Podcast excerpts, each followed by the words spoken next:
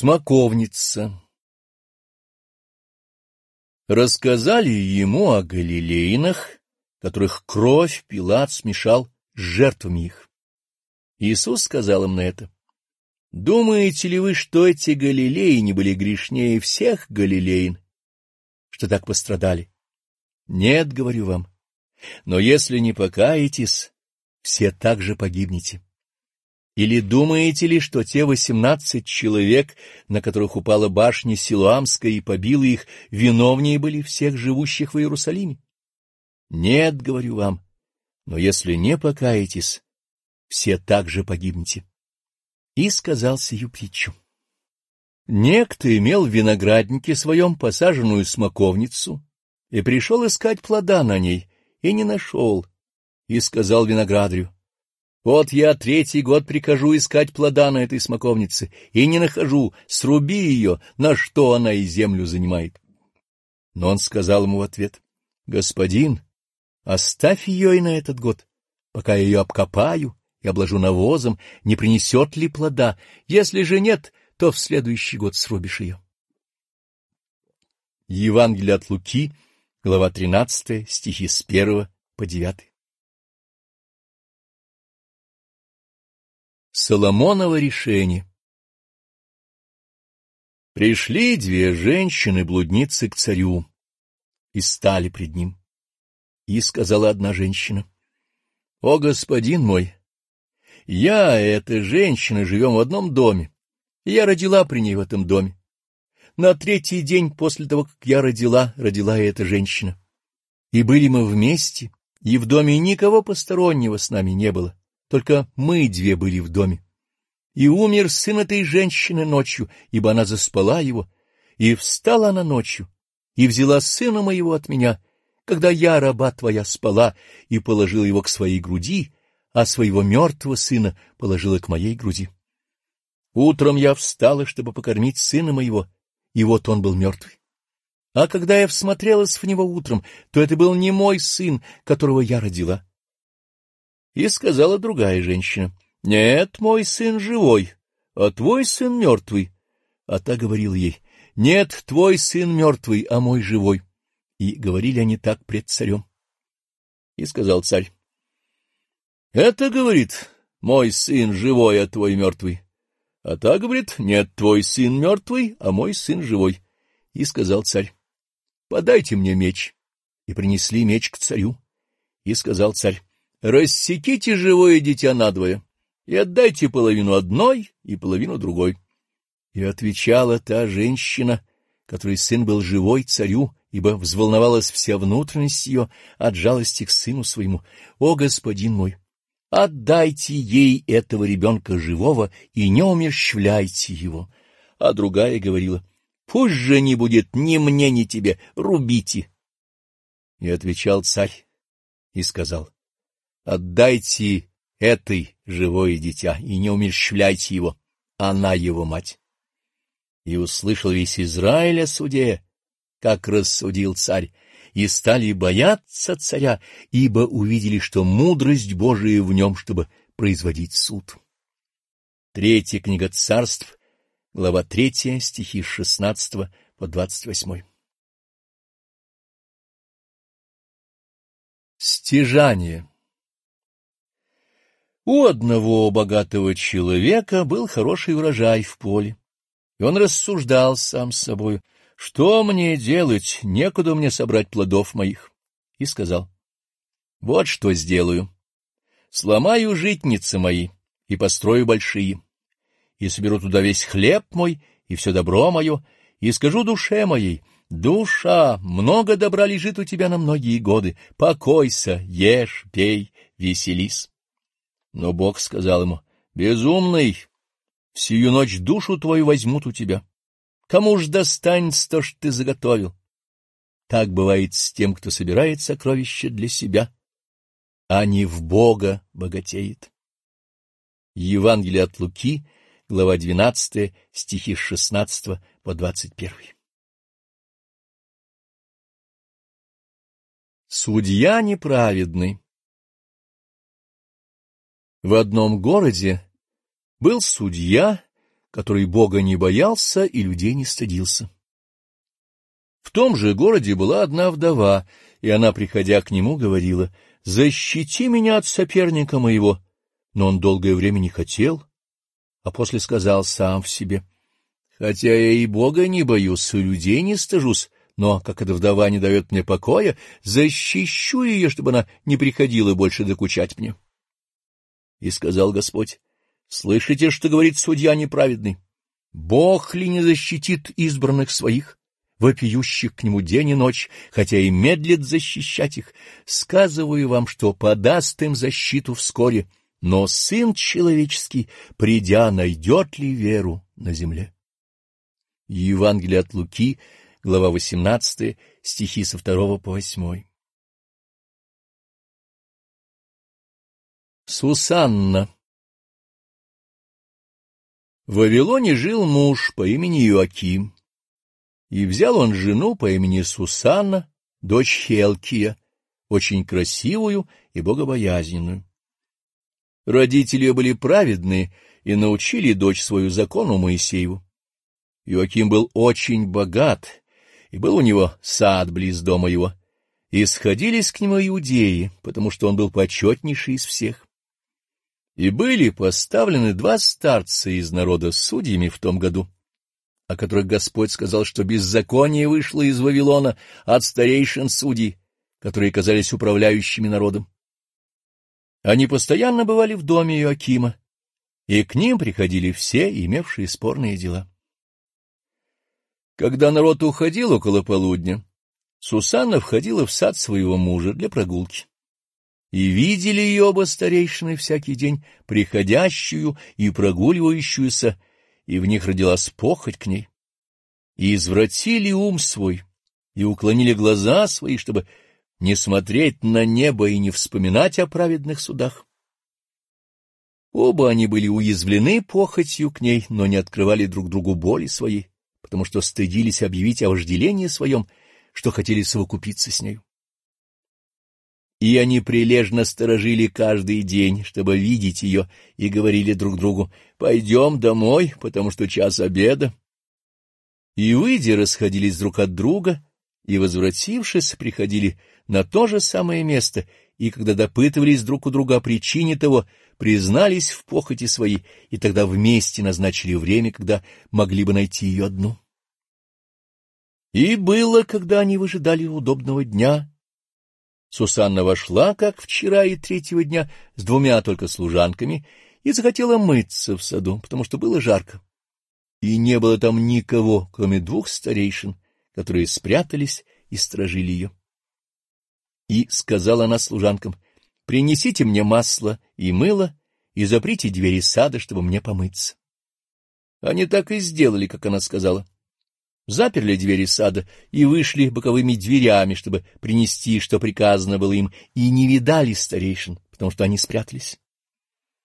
И вот, когда служанки вышли, встали оба старейшины и прибежали к ней и сказали, «Вот двери сада заперты, и никто нас не видит, и мы имеем похотение к тебе, поэтому согласись с нами и побудь с нами.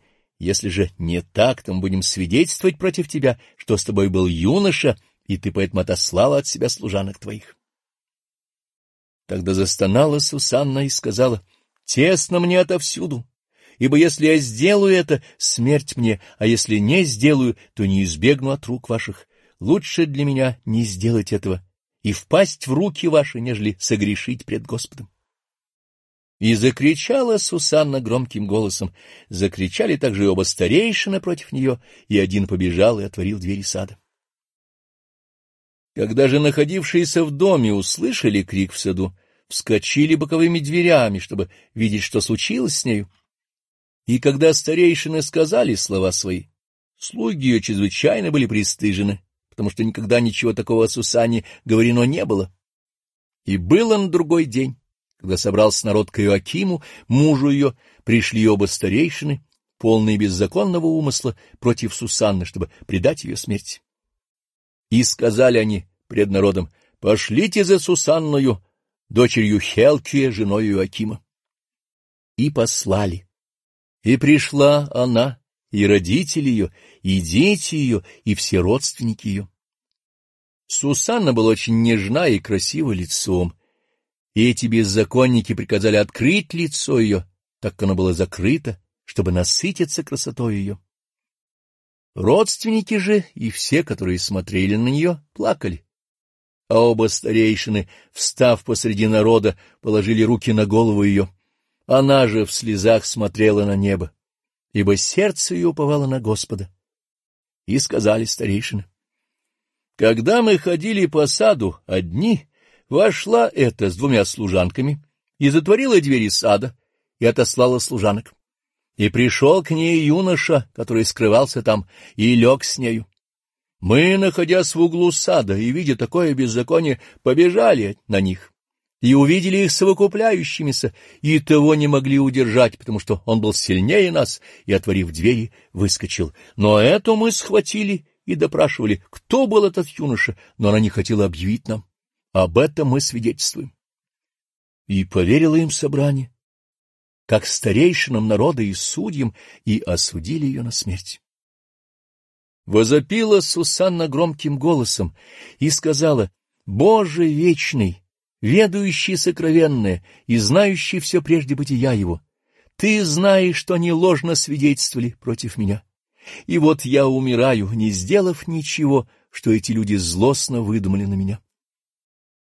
И услышал Господь голос ее и когда она была ведена на смерть, возбудил Бог Святой Дух молодого юноши по имени Даниил, и он закричал громким голосом «Чист я от крови ее!» Тогда обратился к нему весь народ и сказал «Что это за слово, которое ты сказал?»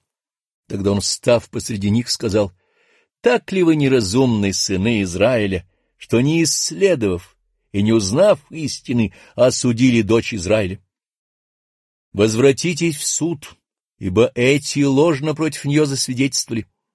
И тотчас весь народ возвратился, и сказали ему старейшины, «Садись посреди нас и объяви нам, потому что Бог дал тебе старейшинство». И сказал им Даниил, «Отделите их друг от друга подальше, и я допрошу их».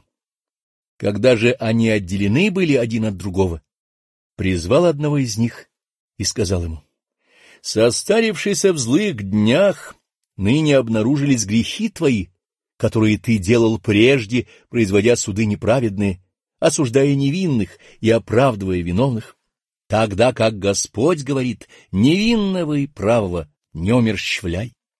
Итак, если ты сию видел, скажи, под каким деревом видел ты их разговаривающими друг с другом? Он сказал, под мастиковым. Даниил сказал, Точно солгал ты на твою голову, ибо вот ангел Божий, приняв решение от Бога, рассечет тебя пополам. Удалив его, он приказал привести другого и сказал ему, «Племя Ханаана, а не Иуды. Красота престила тебя, и похоть развратила сердце твое. Так поступали вы с дочерями Израиля, и они из страха имели общение с вами. Но дочь Иуды не потерпела беззакония вашего. Итак, скажи мне, под каким деревом ты застал их, разговаривающими между собой? Он сказал, под зеленым дубом. Даниил сказал ему, точно солгал ты на твою голову, ибо ангел Божий с мечом ждет, чтобы рассечь тебя пополам, чтобы истребить вас. Тогда все собрание закричало громким голосом и благословили Бога, спасающего надеющихся на Него, и восстали на обоих старейшин, потому что Даниил их устами обличил их, что они ложно свидетельствовали. И поступили с ними так, как они злоумысли против ближнего по закону Моисееву, и умертвили их, и спасена была в тот день кровь невинная. Хелки же и жена его прославили Бога за дочь свою Сусанну с Иоакимом, мужем ее, и со всеми родственниками, потому что не найдено было в ней постыдного дела. И Даниил стал велик пред народом с того дня и потом. Даниил, глава 13, стихи с 1 по 64. Толкование Даниилом сна Навуходоносора Во второй год царствования Навуходоносора снились Навуходоносору сны, и возмутился дух его, удалился от него. И велел царь созвать тайноведцев и гадателей, и чародеев и халдеев, чтобы рассказали царю сновидение его. Они пришли и стали перед царем. И сказал им царь, «Сон снился мне, и тревожится дух мой, желаю знать этот сон». И сказали халдеи по-арамейски, «Царь, вовеки живи, скажи сон рабам твоим, и мы объясним значение его». Отвечал царь и сказал халдеям, «Слово отступило от меня. Если вы не скажете мне сновидение и значение его, в куски будете изрублены, и дома ваши обратятся в развалины. Если же расскажете сон и значение его, то получите от меня дары, награду и великую почесть. Итак, скажите мне сон и значение его. Они вторично отвечали и сказали, да скажет царь рабам своим сновидение, и мы объясним его значение. Отвечал царь и сказал, верно, знаю, что вы хотите выиграть время, потому что видите, что слово отступило от меня. Так как вы не объявляете мне сновидение, то у вас один умысел — вы собираетесь сказать мне ложь и обман, пока минет время. Итак, расскажите мне сон, и тогда я узнаю, что можете объяснить мне и значение его.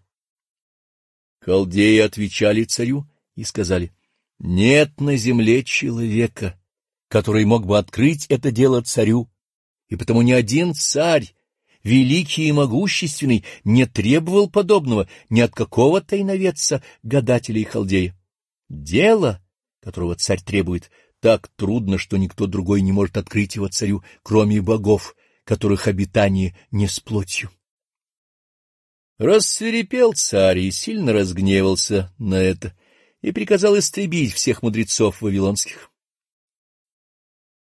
Когда вышло это повеление, чтобы убивать мудрецов, искали Даниила и товарищи его, чтобы умертвить их.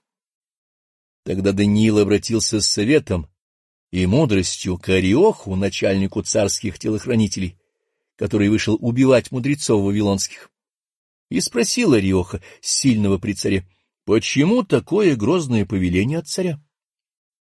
Тогда Ариох рассказал все дело Даниилу, и Даниил вошел и упросил царя дать ему время, и он представит царю толкование сна. Даниил пришел в дом свой и рассказал дело Анании, Мисаилу и Азарии, товарищам своим, чтобы они просили милостью Бога Небесного об этой тайне, дабы Даниил и товарищи его не погибли с прочими мудрецами вавилонскими. И тогда открыта была тайна Даниилу в ночном видении, и Даниил благословил Бога Небесного. И сказал Даниил, да будет благословенно имя Господа от века и до века, ибо у него мудрость и сила. Он изменяет времена и лето, не излагает царей и поставляет царей, дает мудрость мудрым и разумение разумным. Он открывает глубокое и сокровенное, знает, что во мраке, и свет обитает с ним. Славлю и величаю тебя, Боже, отцов моих, что ты даровал мне мудрость и силу и открыл мне то, о чем мы молили тебя, ибо ты открыл нам дело царя. После сего Даниил вошел к Ариоху, которому царь повелел умертвить мудрецов вавилонских, пришел и сказал ему, «Не убивай мудрецов вавилонских, введи меня к царю, и я открою значение сна». Тогда Риох немедленно привел Даниила к царю и сказал ему, «Я нашел из пленных сынов Иудеи человека, который может открыть царю значение сна». Царь сказал Даниилу, который назван был Валтасаром, Можешь ли ты сказать мне сон, который я видел, и значение его? Даниил отвечал царю и сказал, тайны, о которой царь спрашивает, не могут открыть царю ни мудрецы, ни обаятели, ни тайноведцы, ни гадатели. Но есть на небесах Бог, открывающий тайны, и Он открыл царю Навуходоносору, что будет в последние дни. Сон твой и видение главы твоей на ложе твоем были такие. Ты, царь, на ложе твоем думал о том, что будет после сего, и открывающий тайны показал тебе то, что будет. А мне тайна сия открыта не потому, чтобы я был мудрее всех живущих, но для того, чтобы открыто было царю разумение, чтобы ты узнал помышление сердца твоего. Тебе, царь, было такое видение. Вот какой-то большой истукан. Огромный был этот истукан, в чрезвычайном блеске стоял он пред тобою, и страшен был вид его. У этого истукана голова была из чистого золота, грудь его и руки его из серебра, чрево его и бедра его медные, голени его железные, ноги его частью железные, частью глиняные. Ты видел его, доколе камень не оторвался от горы, без содействия рук, ударил в истукана, в железные глиняные ноги его и разбил их. Тогда все вместе раздробилось. Железо, глина, медь, серебро и золото сделались как прах на летних гумнах, и ветер унес их, и следа не осталось от них.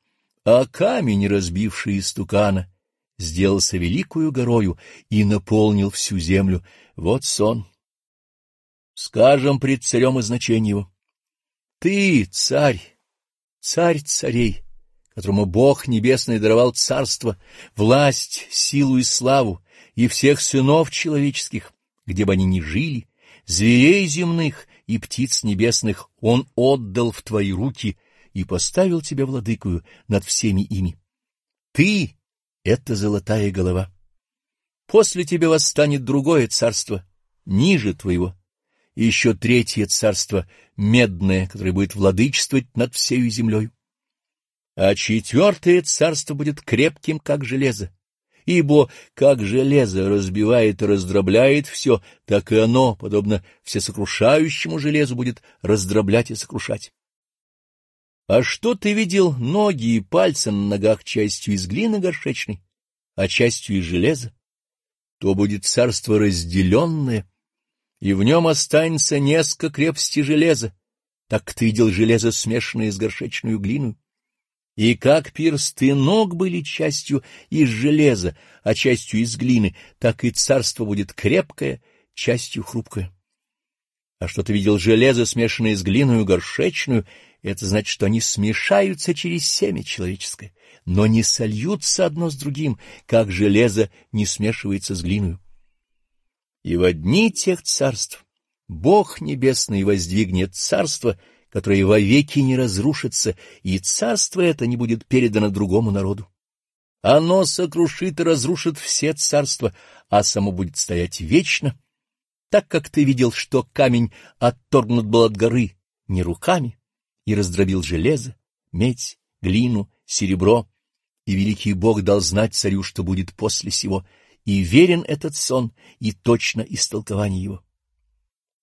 Тогда царь Навуходоносор пал на лице свое и поклонился Даниилу, велел принести ему дары и благовонные курения, и сказал царь Даниилу, «Истинно Бог ваш есть Бог богов и владыка царей, открывающий тайны, когда ты мог открыть эту тайну».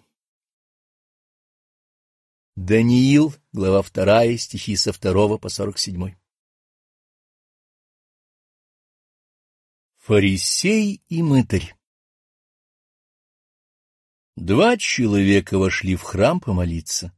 Один фарисей, а другой мытарь. Фарисей, став, молился сам в себе так. «Боже, благодарю Тебя, что я не таков, как прочие люди, грабители, обидчики, прелюбодеи или как этот мытарь.